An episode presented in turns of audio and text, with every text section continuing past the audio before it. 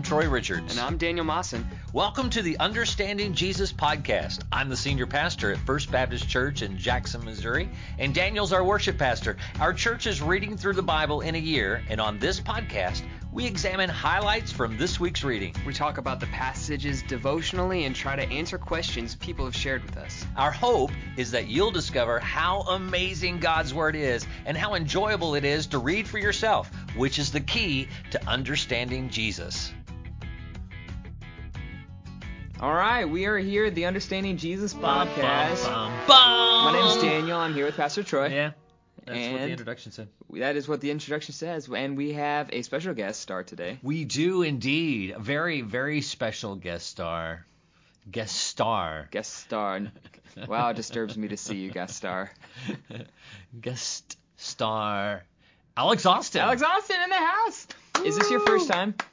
It is. Yes. Yes. Like on any podcast. On any podcast ever. Really? How am I doing? How'd you already So ascend far, to so the good. top so quickly? So far, so good. Yeah, well, Yeah. I get a lot of calls, but Yeah. And and thanks for wearing all of like the uh, promotional material, like uh, endorsement type. Yeah, he's got the. Understanding Jesus except, t-shirt. Except it's a podcast and you can't. Uh, nobody can see it. now yeah. available in the merch store. Yeah. Fancy mask too. Appreciate that. yep, Yeah. no problem. Appreciate all of it. I'm ready. That's right. That's right. okay, well, here, let's tell you about what's uh, Alex is here, so we wanted to have some really good scripture to read. we picked out some really good portions of the Just the Bible best just part for of the Alex. Bible. Actually, uh, Alex, if you're not familiar, we just simply go back over the readings we had the previous week uh, in our reading plan. I'm sure you know this, being a member of First Baptist Jackson. Everyone knows. Everyone knows it by now, surely. Uh, we've already reached the halfway point. We're past that, so um, now we're now we're in the second half of our season. Woo! Woo! We're halfway done. Uh, we're halfway done. here. We're halfway there. Over the. Seems like there's so much more left. It does. There is. You know, there's about half of it left. Um, the um, not quite half. Just- but, just- but just almost, under. Almost half. But in this week's reading, uh, we talk about Solomon dedicates the temple. Uh, the Queen of Sheba comes into town. Woo, woo. It's pretty exciting. Uh, King Jehoshaphat, jumping Jehoshaphat. Jehoshaphat. Uh, we get to talk about him, and uh, and then um, New Testament Paul and Barnabas, uh, and then Paul and Barnabas split up. Then it's Paul and Silas, and uh, and so yeah, some cool stuff. Lots of lots of uh, neat stuff. It's really kind of uh, we've kind of reached that point where we've already been through a lot of these stories in First and Second Kings. So we're in First and Second Chronicles, and it's a little bit different spin on it, but it, which, which makes it interesting. There are details that you get that you don't get in First and Second Kings, and also you kind of get some opinions that they don't do, either like the king a little bit better or they don't like him any as much. Um, This is a little bit more of an op-ed. it is. It is kind of a thing like that. But um, but anyway, it does. I like the different perspective. It is kind of nice to go back through the kings and go, oh yeah, but here's something about him you probably didn't know. And and, and also a guy you thought was totally awful in First and Second Kings, and he comes back and goes, eh, he actually did some pretty good things. And so we'll share some of those with you. And you think Can't about wait. it, these guys, I mean, it's like they did live. You know, you reign for 28 years, you get a chapter, or, or basically you get a verse that says, and he and he did nothing good. it's like, wow, 28 years, Harsh. nothing. And it's like, and then this, then you get another perspective. It's like, well, he did in year 12 to year 13. He had a moment He had a moment where he did some pretty positive stuff. So uh, it was kind of overshadowed by the other things. But um, anyway, it just kind of we could get into a philosophical discussion about the brevity of life and the meaninglessness of our existence, Ugh. apart from God, of course. But uh, anyway, we won't. We're just going to focus on this on the scripture that's Focus coming on up. the scripture. And uh, when that we, Jeremiah. yeah, when we get back, we're going to talk. Uh, we're going to ask Alex what stuck out, what stood out to you. So I hope you've I hope you've got some really meaningful passages. Ask Alex. That's a great name We, for a uh, podcast. there you go. And uh, and Daniel and I, as far as on the podcast is concerned, we're going to act interested. We will. we will. Do that for you. Uh, so anyway, so if you could just reciprocate that, that'd be awesome. It's, I'll that's an honor Yeah, we don't la- give la- to everyone. laugh, laugh at the appropriate time. So, yeah. thank you. All right, we'll be right back.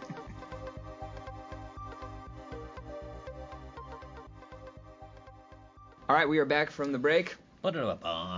We're ready to start. So we're going to talk about some things that we read devotionally in this reading. Pastor Troy, you want to start? I am going to start today. Sweet. It's kind of the ping pong pang. Ping pong pong. Uh, and um, this I'm actually cheating.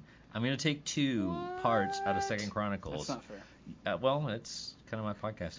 Uh, the uh, it- it's in Second Chronicles 16, and I'm also going to look at Second Chronicles 19, and you'll kind of get the connection after I say it.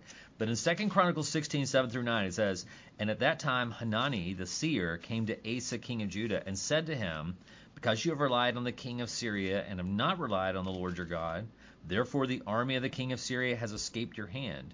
Were the Ethiopians and the Lubim not a huge army with very many chariots and horsemen? Yet because you relied on the Lord, he delivered them into your hand. For the eyes of the Lord run to and fro throughout the whole earth to show himself strong on behalf of those whose heart is loyal to him. In this you have done foolishly. Therefore, from now on, you shall have wars. And then, 2 Chronicles 19, 2 and 3, and Jehu, the son of Hanani, the seer, went up to meet uh, King Jehoshaphat and said uh, to King Jehoshaphat, Should you help the wicked and love those who hate the Lord? Therefore, the wrath of the Lord is upon you. Nevertheless, good things are found in you, and that you have re- uh, removed the wooden images from the land and have prepared your heart to seek God. So, two uh, basically uh, descendants of one another, obviously, and uh, and you have Asa and Jehoshaphat, both good kings, both with critical errors, and then you have the seer kind of guy, and then his son uh, stepping in. The first one really is, uh, I think, the first point that is made is such a powerful point that God is going to and fro, looking for someone to help, to encourage, to speak to, and uh, and and so he he literally is just waiting for people to call out to him and ask for help or guidance, and and so the king doesn't, and he's like, every time you did in the past, was I not there? Did you not win? Why would you go this other route?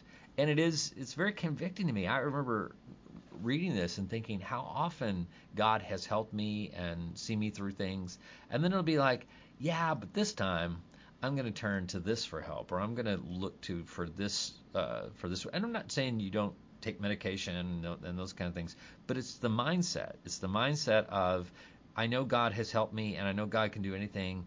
But now, just to be sure, I'm going to do. I'm going to call this guy to help me out, or I'm going to. We're going to turn to this source. Uh, and it would be like a church, you know, we prayed and God blessed us and we prayed and God blessed us. And it's like, wait a second, this time, let's not pray and let's ask this other people if they can help us out and maybe and maybe be able to accomplish this without praying to God. And and we do that. We do that not only as a church, we do that in our individual lives, we do that in our homes. And so I absolutely totally understand what he's doing. But the reprimand is, is true. It's like God wants to help you out. And I think the the enemy is constantly trying to get us to believe that yeah, he helped you last time, but he's not going to do it again. Hmm. Or he's not going to give you that, you know. Right. As if as if there was something good that God was going to withhold from us. That's the other thing the enemy lies to us about. Is he's saying he makes us think, "Oh, there's something really good. God's not going to give it to you." Kind of like when you ask your parents for candy and they say no, but then you ask your grandparents and they're like, absolutely. Uh, and you're thinking, so don't ask parents because they're always going to say no to things I really like. So I'm going to ask these people.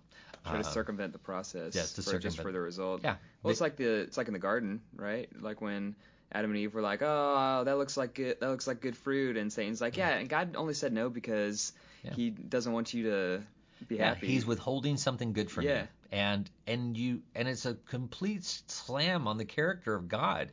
And God and that's what he's saying. And that's what the seer is saying. He's saying, Did God not do this in the past? Has he ever given you bad things? Has has it ever worked out? You're like, well, my life could have been so much better if I hadn't followed Jesus. uh, but uh, I mean, if you have those examples, then please share. And the crazy part is, I can't think of an example. I would think I could. I would really think that because that's the logic that follows my mind that there would be people I would I could go, yeah, but there was this one person, he was obedient and it really turned out bad for him. Mm. But I I don't have an example like that. I have people whose lives were hard, but they actually appreciated the difficulty and and and grew closer to God and their lives were enriched as a result of it. So and and even with that knowledge, it's still struggle. Mm. And the second one though is I think even a bigger one, and or well, it's different, but it's more applicable, I think, today, uh, in that he allied with someone who was not following after God. Now that's this is where it gets really specific. I mean, Paul says we're not to be unequally yoked, uh, and uh, and we get this uh, get this idea of being unequally yoked, meaning that we shouldn't marry an unbeliever. Absolutely, that is a great interpretation of that. But it actually is in any relationship. And if you think of it like this, if you are a person who is trusting in Christ and looking to Christ and so forth for answers and direction, and you are partnered together with for in any endeavor, whether it be business or whether it just be going on a trip or just trying to make decisions together with someone who does not seek the Spirit of God, in fact, is living a life antagonistically toward God. So God's going to punish, or God is trying to rebuke them or reprimand them or punish them. And then you're either going to have to go down that road of punishment with them, or uh, you're not going to get the answer you want from God because it, the answer you're going to get is not going to be the same answer they're going to get. Mm. Uh, and it's because you're, you're wanting two different things. I, I, mean, literally, when you are dating someone who is not a believer, the thing you are praying for is the thing they are hoping won't happen. Mm. And and that is, I mean, so you're you're competing with each other. I mean, if some, I've had people come to me and say, "Well, I felt led by God to marry this non-believer that God was going to use me to convert them or whatever." If you have that epiphany from the Lord, I am not going to say that God did not say that to you. Whatever the proof will be in the pudding, whatever results. I have seen it happen many times, so I'm not going to say I've never even seen it happen. I have seen it happen many times. But just as a mode of living, we are not to connect ourselves with people who are antagonistic toward God. And and the the, the main reason is, and just think of it like this: think of that we say, well, this person, I know they don't love God, I know they don't love Jesus, and I know they're not faithful and everything, but uh, they have some good qualities about them, and I think that they could help me out because what they have money, or they have power, or they have some type of influence or whatever that you think will help you. And I just want, I think not to jump in Jehu's, uh, let's say I'm smarter than he is or a better seer, uh, but I'm saying just think for a second. Just take a moment. Everybody should just take a moment and think about that. Think about what he's saying. He's saying, wait a second. Do you not have God to access? I mean, can you not just go to him and say, okay, God, what do you want me to do? And if God wants you to do it, do you not believe he'll provide it? Do you need this pagan friend to to accomplish what God wants you to do? if it happens the other way around, if you're in your time with the Lord, He says, I'm going to use this person who is not a follower of me as an instrument to help you. That's different. That's you following God and Him directing you specifically, saying, This is how I'm going to take care of you. Therefore, He gets the glory. And He can do that. But when you don't consult God, but go to the person and say, Hey, I, what do you think? What do you think we should do here? just understand they're not getting a word from the Lord. And and clearly Jehoshaphat uh, here is is dealing with Ahab, obviously who's way off the reservation, and so and and he's like, do you not? He has all these guys come in to share, you know, what they think is going to happen and so forth, and uh, and they have, uh, and and at the end of the day, it's like, uh, do you not have somebody who is a a prophet of God? And Ahab's like, yeah, I got this guy but he never says anything good for me. it's like, does that not tip you off? uh, it's like that. Do you not see that? Uh, but we, but again, it's one of those things that we do yeah. that consistently. We connect with people who are ungodly, and we're like, yeah, but our kids are married, or which their kids were married, and and we have this connection, or we have a business relationship, or whatever, and we rationalize these things. God says you're not supposed to. I mean, and that's I don't know how much more clear he can be about that, but I, I think that's one of the things. I, sometimes we read these passages and it's like, wow, we have really found ways to justify this in our lives, mm. uh, to have these relationships that are with ungodly people. Um, but, um, and, and I think this is my admonition to anyone who would be listening, is if you have a friend and they're not a follower of Jesus Christ, just understand that person is condemned by God. And it's not that you shouldn't be reaching out to them, but you have one goal, and that is to communicate clearly the gospel of Jesus Christ. and anything you do, any decision making that you do has to be between you and God and following Him closely because you're literally going into the enemy's camp and you have a strategy to convert them. If you do not have a strategy to convert them and you're just hanging with them, then you're just hanging in the enemy's camp and you are going to get burned. Mm. Uh, and there's many biblical examples for that. So. Yeah, that's good. I think for me, like we have these pictures of these guys, like you said. I don't know if we were recording it or not, but we were talking about how um, they have decades of things that they did, Mhm. and we get a, a you know a chapter maybe of Yeah. what they of what they've done, and and I think it's easy to see like oh obviously this is where they misstepped. So we shouldn't do that, but I think in real life it's like it happens so slowly, Yeah. such a slow fade, and when we want to like It makes sense. It makes sense. It- it- Every they little make decisions step that make makes sense, I, we should have this. We should have this alliance with Israel, so Yeah. people we are we're Right. at peace. and know, even that- and before you even sign the dotted line, relationships happen, conversations Yeah. happen, and each little moment doesn't seem like that big a deal.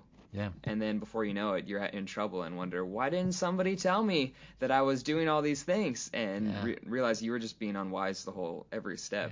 But the enemy's just so smart that he doesn't just present us with this massive decision to make in one second in one Yeah. serving it's like hey just make this little decision make this little decision and you can always step back and you can always step Yeah. back if you want and before you know it you can't yeah, absolutely. so yeah. that's how we get, that's me anyway that's good Well, thanks, think- Daniel. I appreciate it.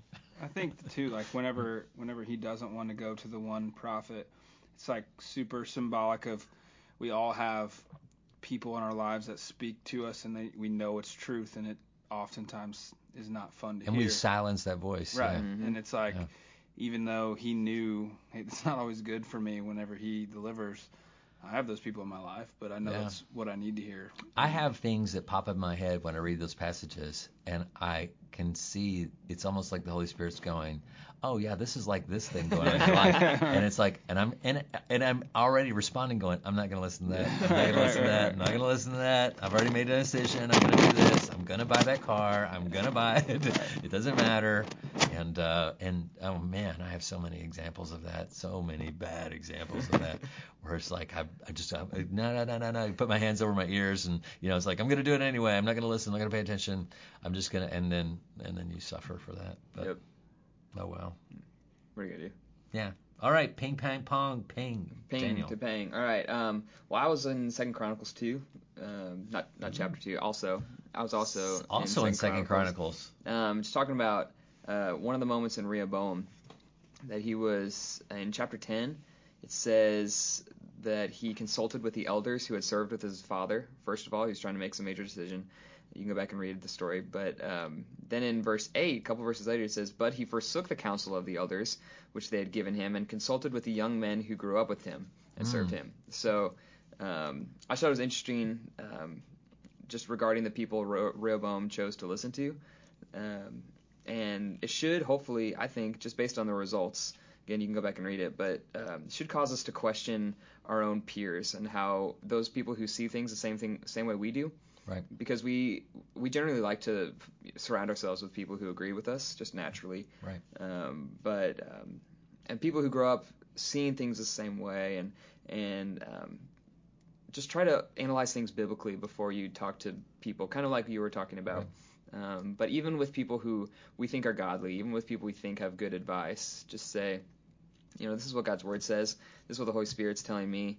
Now, what do you guys think? Mm. And um, I don't know. I I I think that's good for because Rehoboam was kind of the younger guy in this Right. situation, and he was just acting. on He had a good, he had a good instinct to talk to the elders, the older men who had served his father, because that was a great situation. Really wise to talk to them, Right. but instead he listened to his friends. Uh, Probably because he didn't say what he wanted to hear. Yeah. Probably, Yeah. yeah. And he went off and looked for something else Yeah. and uh, sided with them. So good knee jerk reaction. It was wise, but he just made he made the wrong choice, and that started him down a path of Yeah.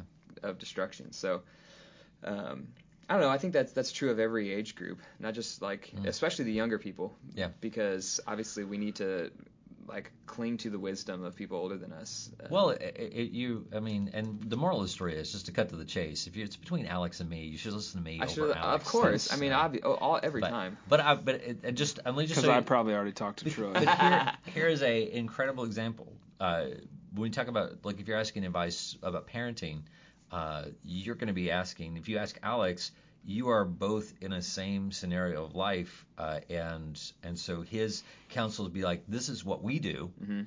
and and or you could share back, you know, well, this is what we do, you know. Yeah. But my counsel is going to be, this is what we did. And look at my kids. That's right. Well, and 15 years later, here's what happened as a result Mhm, of that. mhm. You're, you don't have that perspective, and that uh, it's really hard to respect that. And that's what the elders were doing. They're saying we've been watching this a long time, and so we know people and we know how this goes.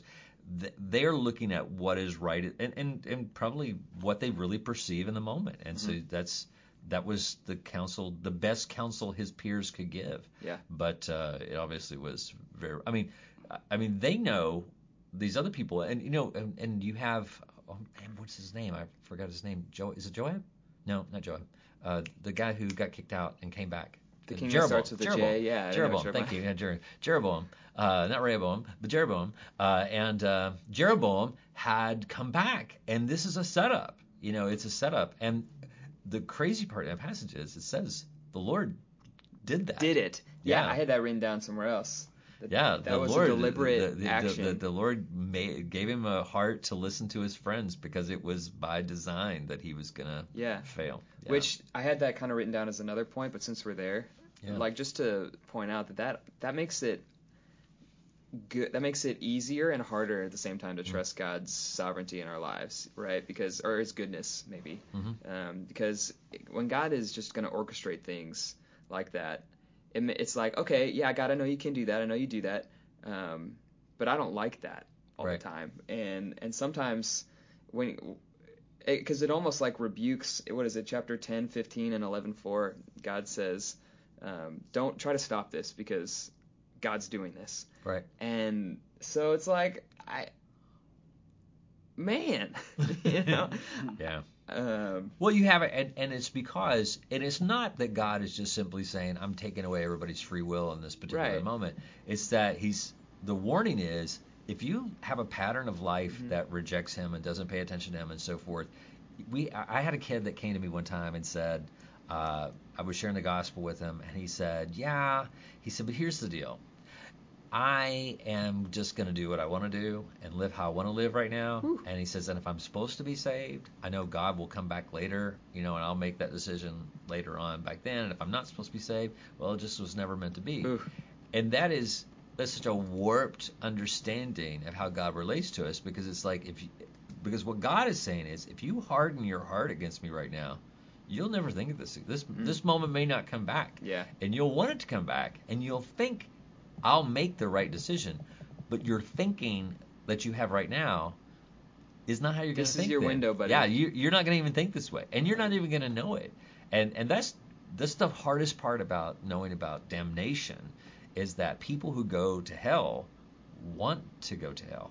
And you say right now, oh, who would want to go to hell? Well, nobody thinks they will, but they'll demand it. Mm. They, will- they will say, I would rather go to hell than serve under Jesus Christ. And and you think nobody can think like that. Well, I mean, obviously, look around you. billions do think of how people think now, and that's just how the mind's so. So if you have a moment, a window of opportunity where you have some clarity, you need to seize upon it because that's your moment. So take it. it's good ping pong Yeah, well, Rehoboam really screwed it up for everybody. he did. Just like, Well, ultimately, it worked out for us. right, Yeah. touche. up until that point. Um, well, it's been far too intellectual to this point, so Let's dumb it down a little bit with Alex Perfect. Austin. I'm gonna stay in so what was that? Chronicles Was as well. Ask Alex, and now it's dumb down. Dumb it down with double A. with Alex. So, uh, kind of across the whole Second Chronicles portion that we we are reading, it's just interesting to see how you know obviously you get several kings in a row, and it's kind of like a roller coaster effect of Hmm. of who's doing it well and who's doing not and who's not doing it well, and it's just it. I mean, you can probably see that in generations of people that we know, where uh, like rebellious kids and you know things like that, but. it's just it was interesting to me as I read just to see it was like one guy does it great and then his son screws it up and it's kind of like how how did they grow up in that house if you will and Mm. then and then get so off course when it was their house to run you Mm, know and yeah. I- Yeah. it's just a There is there there does seem to be a much stronger vibe of positivity in Second Chronicles than we have back in First and Second Kings. At least you see the kings are doing things. It, it, it highlights that he did this Sure. and he was zealous for the Lord and so forth. They talk more about taking down high places and things like that. And and even though they'll make these general, he didn't take on all, all the high places. They did make efforts in Mhm. that direction, and you can tell. And they and they give like different moments. Well, it uh, seems like a failure in discipleship from father to son. Like the Yeah. ones who were really good, like they may have ruled the country well, but their own house, like their son, their one son that they were supposed to be grooming for to take Yeah. the kingship, they it's not like they didn't know which son was going to be king, you know. So I don't know. It seems like they they missed the boat entirely. Well, and then hmm. the ones conversely that were like good and their dads weren't, it was like maybe they just saw them running it in the ground. Yeah. You know what I mean? And to the point where they saw the things that didn't work. But yeah. A lot of those they mentioned their moms. I noticed. yeah, that that was like like when at one point in like genealogy is it important to and I'm jumping to a question. but It's hard not to. Does it, you know, like, is it important to mention the mom versus the dad? Because it's weird in all the reading at times when you hit one. when the like mom plays a mom. part, when the mom plays a, she'll, always has some type of significance when they throw a woman in there. Yeah. Yeah, but there are there are several places where they will show uh, this woman comes from this and this guy comes from this, uh, where, especially when they're doing uh, when the when that genealogy is super important as far as finding that connection to people and so forth. But uh, like when you look at the genealogy of Jesus and you have women who are put in there, they're women who you get a backstory back in the Old Testament, and they're not just women, obs- these obscure people, but they were actually people that God brought in, and uh, especially if you have a situation where um, that woman's origin or connection to the tribes of Israel is in question, or got brought her in from some outside source. And so, I, I- and that's it's always a good question to ask. Why? Why are they mentioning this person? What what is the connection? And sometimes you can find it, and sometimes you can't. But but there's uh, there's not uh, there's always a reason. So, um, okay, I'll do. Let me do. I'm, I'm going to take it back. I don't know if you're done or not, but we'll come Sure. back. We'll swing back around to you. Sure, thanks, if you- appreciate that. Stealing the mic here. Exactly. Give it back, my Still- podcast. that's right. there you go. Um, I'm trying to narrow this down here.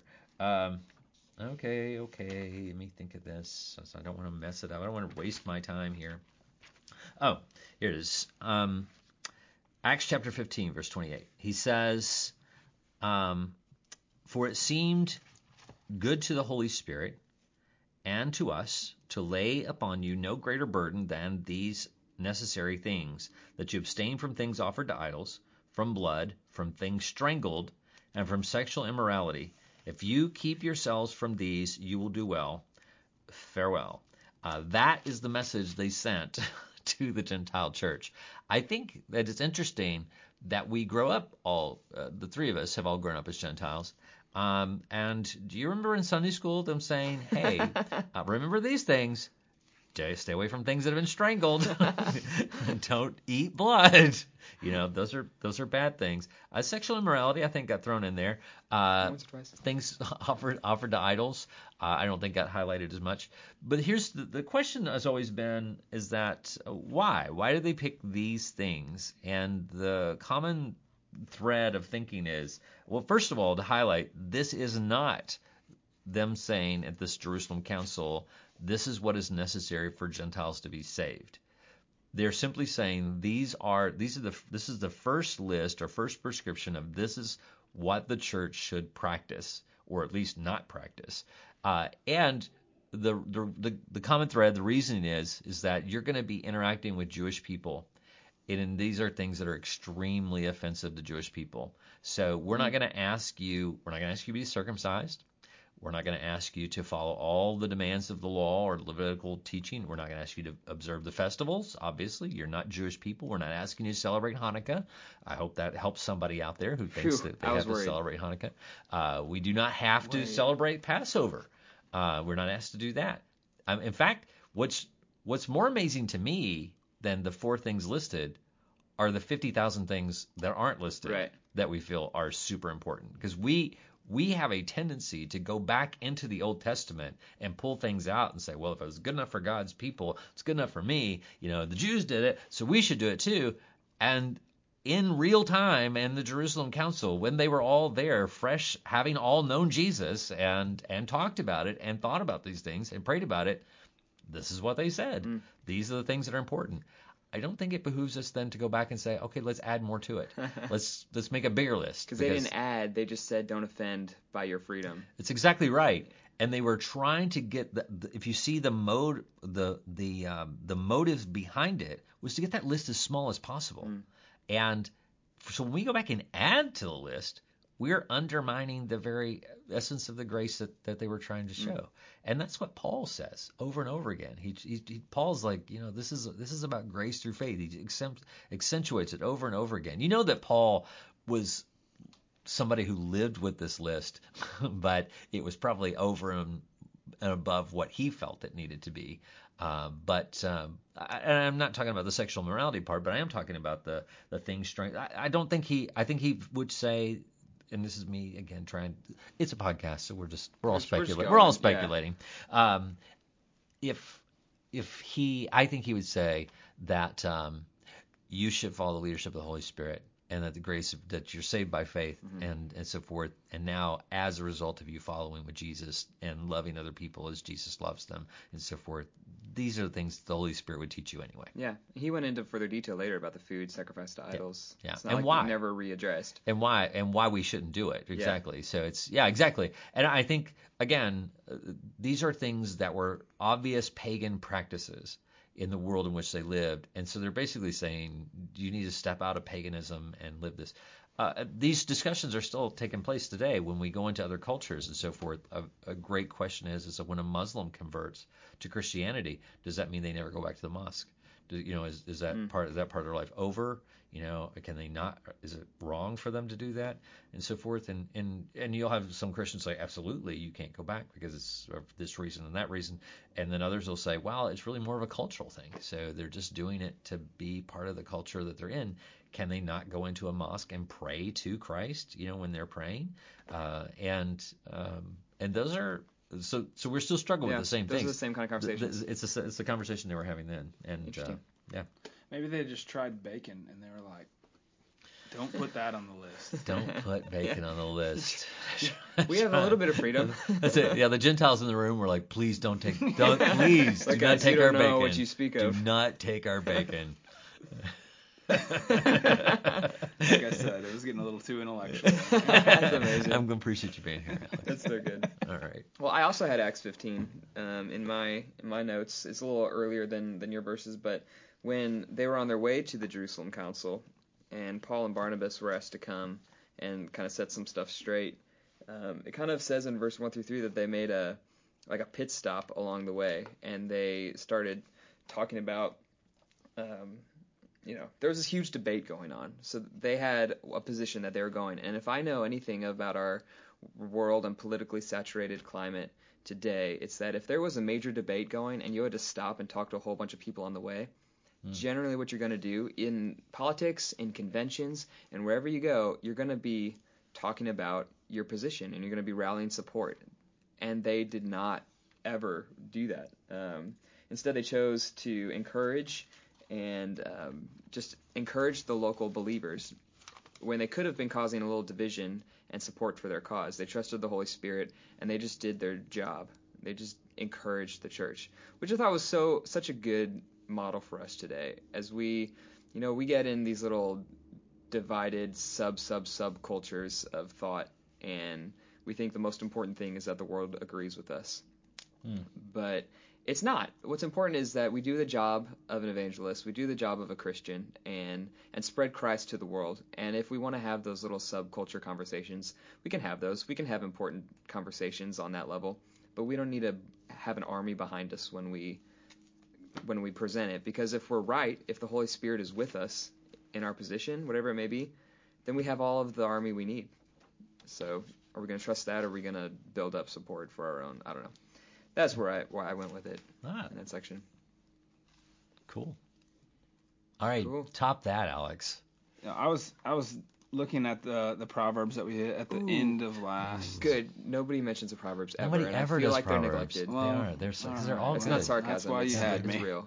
That's right. Um, the end of t- chapter 20, and I'm quickly making sure that that is included. Yes, it is. So it's the last. Very good. Yes, 29 and 30 was the last day of reading, where it says, and I'm in the ESV, but it says, um, the glory of young men is their strength, but the splendor of old men is their gray hair. Um, Troy's got a lot of splendor. yeah, think, that's uh, not where I was going. But I do. I do take that as Um, a bonus. what versions are you guys reading? I've got the NASB. I had CSB. What does it say in 30? Because I read it in two or three different, and it was much differently worded. But um, Which chapter? 30, uh, chapter 20, verse 30. Sorry. Mine says, "Stripes that wound scour away evil, and strokes reach the innermost parts." Yeah, Mine mine, says blows and wounds scrub away evil, and beatings purge the inmost being. yeah, and mine's blows that wound cleanse away evil. Strokes make clean the innermost parts. Um, but those two together, I mean, the proverbs are just kind of weird sometimes to talk about, obviously, because they just it's like jumping around Yeah. almost. But Well, that's part of the reason we did this reading plan was because you we've talked about that before. If you read through the entire Proverbs in you know in one day or two days, then you really don't get the grasp because it really is just sometimes the Little one one verse is Mhm. like that's enough for me to chew on for today. Yeah, well, there was a version. I'm sorry, I'm kind of ill prepared here. I'm trying to find it. Um, that made it make a lot more sense to me. Um, at least wh- whether if it was right, but um, was it the Hawaiian Pidgin Bible? Yes, it was. That's only the New Testament, dude. Come on. That's right. It's a when you were punished severely, you learn your lesson well. From it's for painful experiences do wonders to change your life.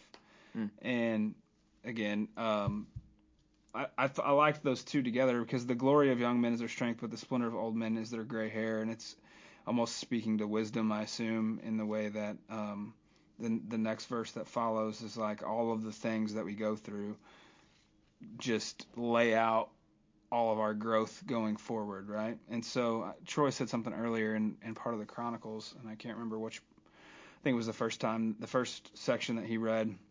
Um, but kind of as you go through these things, like it may not seem good, right? But it's it has a, a purpose behind it, and so the blows that wound cleans away evil, and the strokes make clean the innermost parts. It just stuck out to me, and Hmm. kind of. I'm not getting a tattoo or anything, but I liked it. hey, you know. Yeah. It's cool.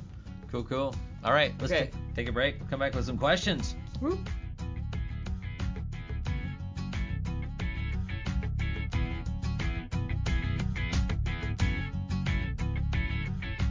He's got a gun. and we are back to the portion of the podcast we have dubbed Ask Alex. We're very That's right. excited. Alex asks. Alex asks. There you go. Same. Don't ask same. Alex. I kind of like dumbing down the Bible with Alex Austin. Dumbing down the Bible. The New Bible pod, for that's our dummies. sub podcast that we're starting next week. Join us. All right, but this is our Um, question time. yeah. and we have questions today. We've Daniel have had several podcasts where we've made up questions We've because made up- nobody asked them. But we have real So ones, we have and we real have questions. arguably the greatest question in all of the Bible yes. coming Well, one of yeah, that's today. next week. Next week. So join Oh, us thanks next for- Well, that's why nobody said Thanks for yet. I know. I haven't read it yet. That's Yeah, right. there you go. Exactly. We'll preemptively Well, answer I, it. I have read it. You've obviously read through the Bible. It's the Bible. times, Everyone's right? read through the Bible. Exactly. Yeah. So I have- confused. Of course. So, ahead. do All you right. want to start? Do you want me to start? Uh, It doesn't matter. Go ahead. You sure? Because I might take your questions. Uh, no, I don't think you will. Okay. Okay. Um, here's a question. Give question. me the passage. I have two. Um, there, it's not so much a passage. Oh, it's like great. a concept. I'm gonna need a full doctoral statement on each of these. Okay. Um, I got it. in the Psalms, for example, Psalms 80, Okay. thank you for um, the psalmist reminds God of His promises, Okay. and we see that a bunch, right? It's not like an isolated thing. Right, right. Um, I've heard people say that the purpose of reminding God of His promises is less to remind God and more to remind us Okay. of His promises. Would that be what you say, or would you have another um, Another take on another that? take on why on why the function people is? would- yeah. Because Well- it's not like the psalmist thinks that God doesn't remember them. Well, well, we don't know that. That's true. We don't know what he thought, but we do know what God reveals through the Word and His own and our the theology that we developed about God is that God doesn't forget uh, that he that He has all things in His hand. Uh, so so when we, we put that, I mean, you said that already. You're answering your own question before we can get to an answer, but that's okay. Uh, people do that all the time. but but the reason why you say that is because you have already in your head thought, well, the character of God, Sure, God put together doesn't- God- pieces. yeah. So that's all we can do is say, well, these things are true about God. God is unchanging, Mm-hmm. and so that means if He is one way in Scripture, He's always that way. And so you have to. So part of systematic theology is when you take and say, this is true here, then it has to be true. Then then it has this effect on everything else I believe. So they all have to fit together. They can't.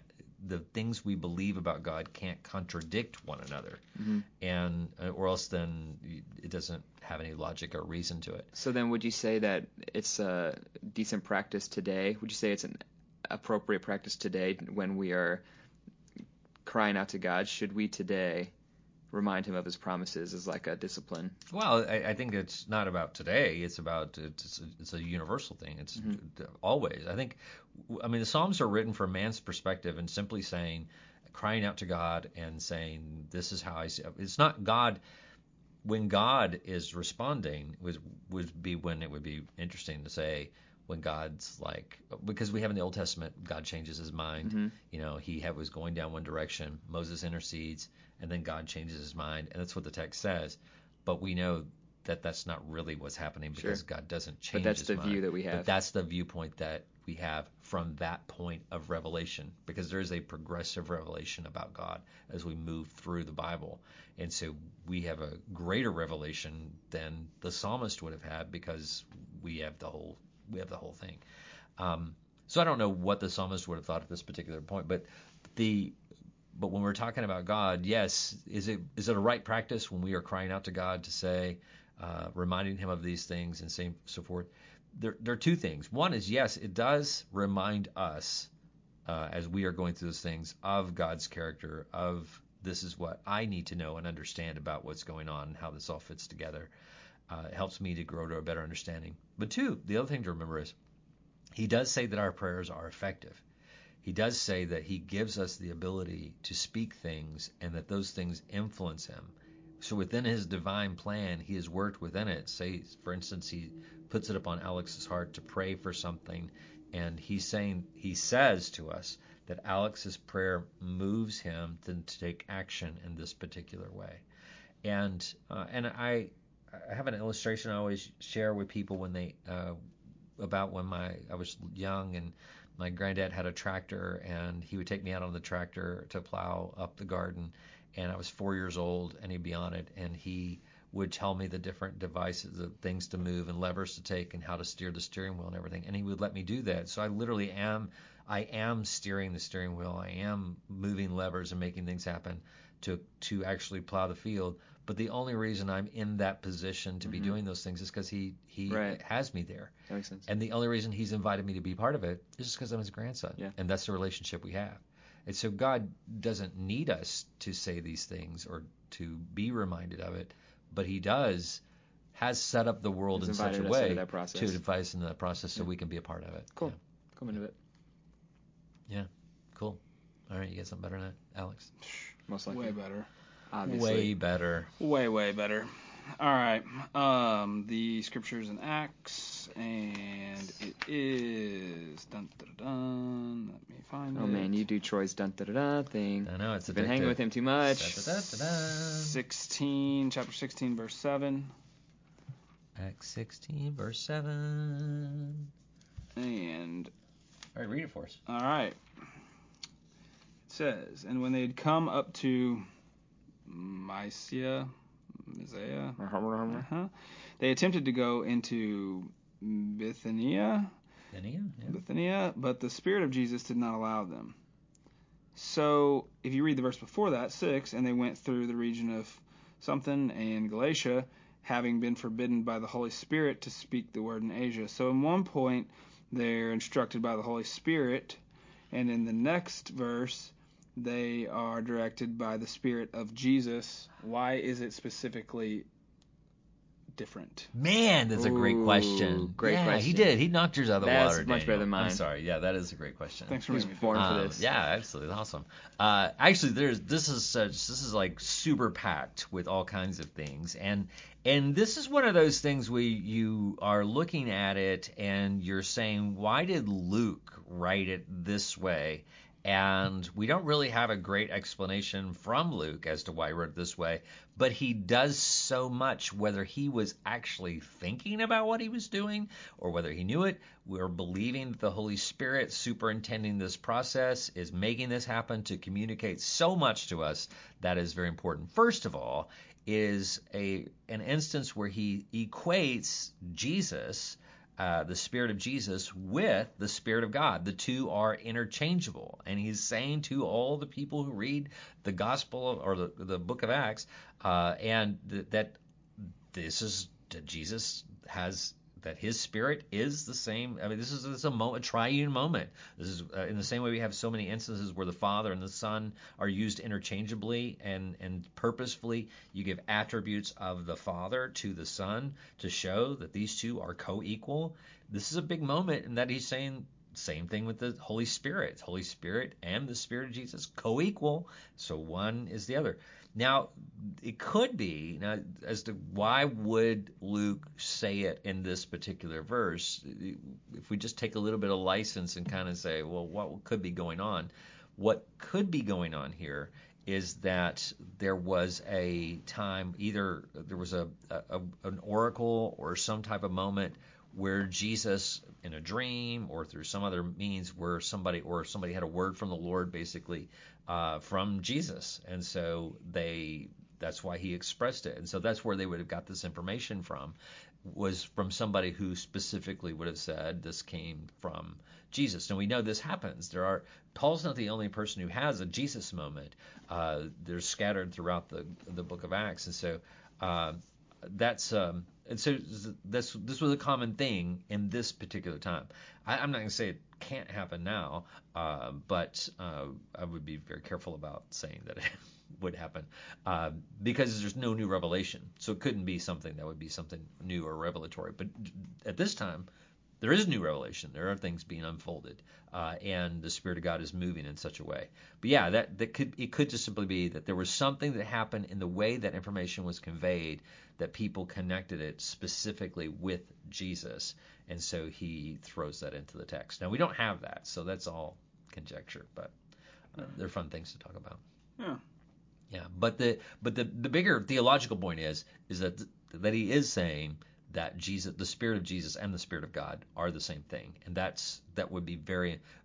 We take those things for granted because you and I always, but this is a, this is a proof text for us. All right. Uh, but they didn't. Uh, they're getting this for the first time sometimes. It's cool. Yeah, yeah, good, very good. Anything else? Was that it? Do we only get two que- or one question? No, you can ask something else. ask You have something else? You have another one? I, I'm a little intimidated by your previous question, Well. so I have something, but I, I'd rather hear yours with the time that we have. Mine second one's not as exciting, but Now, see, Daniel's Daniel's baiting you. He He's is. wanting you to share your question. He's going to one up it. Now I've got the best So- question in the world mm-hmm. ready to go. well, this is just, it's it's more of like a grammatical like question as to why. But Daniel and I were talking about this earlier too. But in What's seven, the text? 17 Acts 17 verse 4 and then some of them were persuaded to join Paul and Silas as did a great many of the devout Greeks and not a few of the leading women but like throughout it says not a few Mhm. like why Why- Why not just not a few I can just say and a bunch of people went Those, uh, or is there something more to that than what I think there is No, uh, were you saying some of them were persuaded? See, my text says some of them were persuaded and joined Paul and Silas, including a large number of God-fearing Greeks as well as a number of the leading women. yeah Hmm. okay yeah see mine says So- not a few of the leading And and that's that's a translation issue. That's just simply looking at the Greek words, and I'm not I don't have the Greek memorized as far as what that actually says in Greek. But the uh, boy, wouldn't that be impressive though if I did? yeah That would be Um, impressive. I just assumed you did. But uh, but it but in text like that is it's yeah it would be the they're trying to be true to wh- how the Greek what the Greek actually means in that.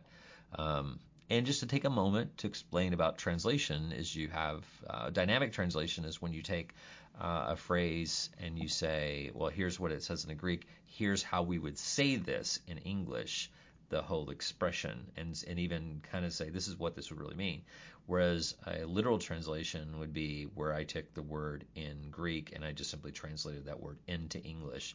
And you have to still make adjustments for syntax and so forth because our grammars don't match up. But but uh, like New American Standard Bible, that's why it's kind of choppy. When what kind of version are you using? ESV. ESV would be uh, that way too, uh, where it's a little more choppy because uh, it's saying this is what this means in Greek, and so we're just going to put those words in English. And so th- you have that moment that you just had, where it's like Yeah. I'm not really sure why they said it that way. Well, because they're speaking in Greek, and it doesn't make as much sense in English. But That makes sense that that doesn't make sense. Yeah. All very clear. yeah, all right, you're killer. It's one one question, then we got to go. Okay, okay, it's just real quick. Um, back to the Chronicles when we have it's not any particular again it's not any particular verse, but we we have all these kings and you'll get like a paragraph on one. Some you'll have like three sentences, and then you'll have like a chapter and a half Mhm. on kings, and they're usually the big chapters seem to be the ones who are like more God fearing, like the Mhm. better kings. Yes. you'd call them. So when I'm reading it, I just kind of got the vibe. This isn't written down, I don't think anywhere, but I kind of got the vibe that maybe at those points somebody had picked up a pen and said, "Now this is what's happened since the last journal entry. You know, all these Right. these kings happened. This one was really bad. We don't really have much on him. This one's really bad. We don't have much on him. He did some good stuff, and this is what this king's doing right now." Right. And like the chronicle of that king that was really good, or are we to more read it like every single king somebody was writing stuff down? Well, if you if you if you're looking at sense. it, it really isn't the chronicles of the kings as much as it is the chronicles of God and what God is doing. And so Sure. so the so when God is not when people have run away from God, you don't get a lot of here's all the evil stuff Right. they did. Yeah. They're really trying to say here is here's what God did during this period of time. Mhm. And so the more a person was interacting with God and the more moments you had, uh, and this is most likely being written uh, during the um, um, the the, the, the, the um, shoot the where they're all taken away and and Exile. the exile. Thank you.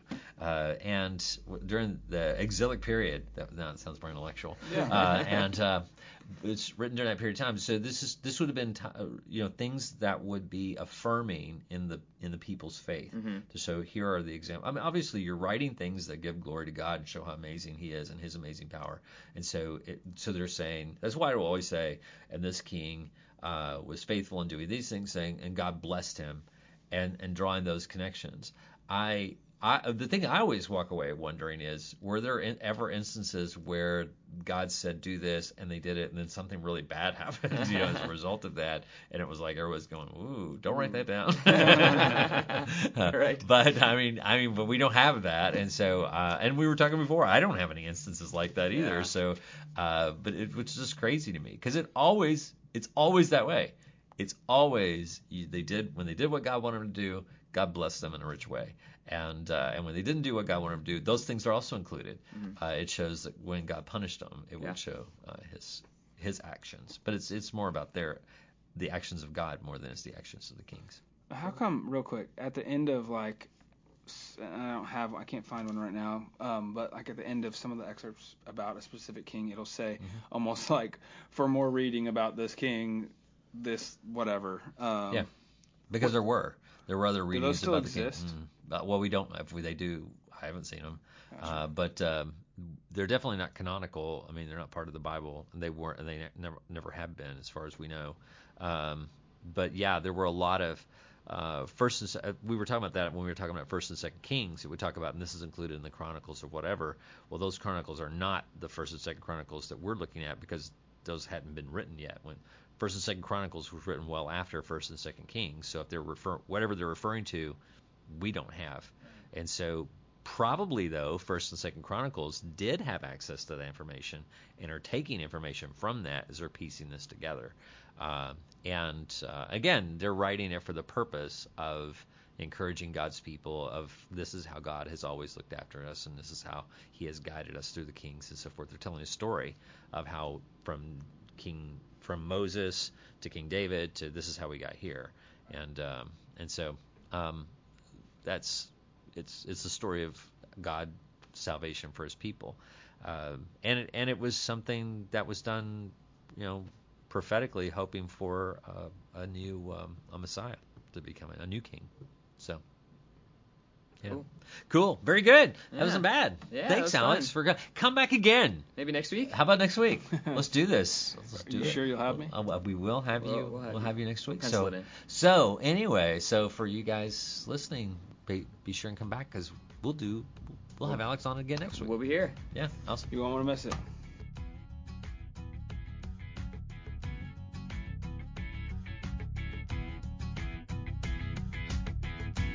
Hey, this is Daniel, and if you would hang with me for just a minute, I have a little bit of new information for you.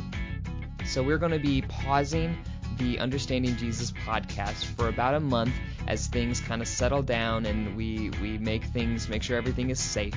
We're going to take a break from recording new podcasts for you guys. Now, our Sunday morning podcast that comes out on uh, Monday or Tuesday, uh, we will still be posting the sermon audio in this podcast for you guys. So those will not change.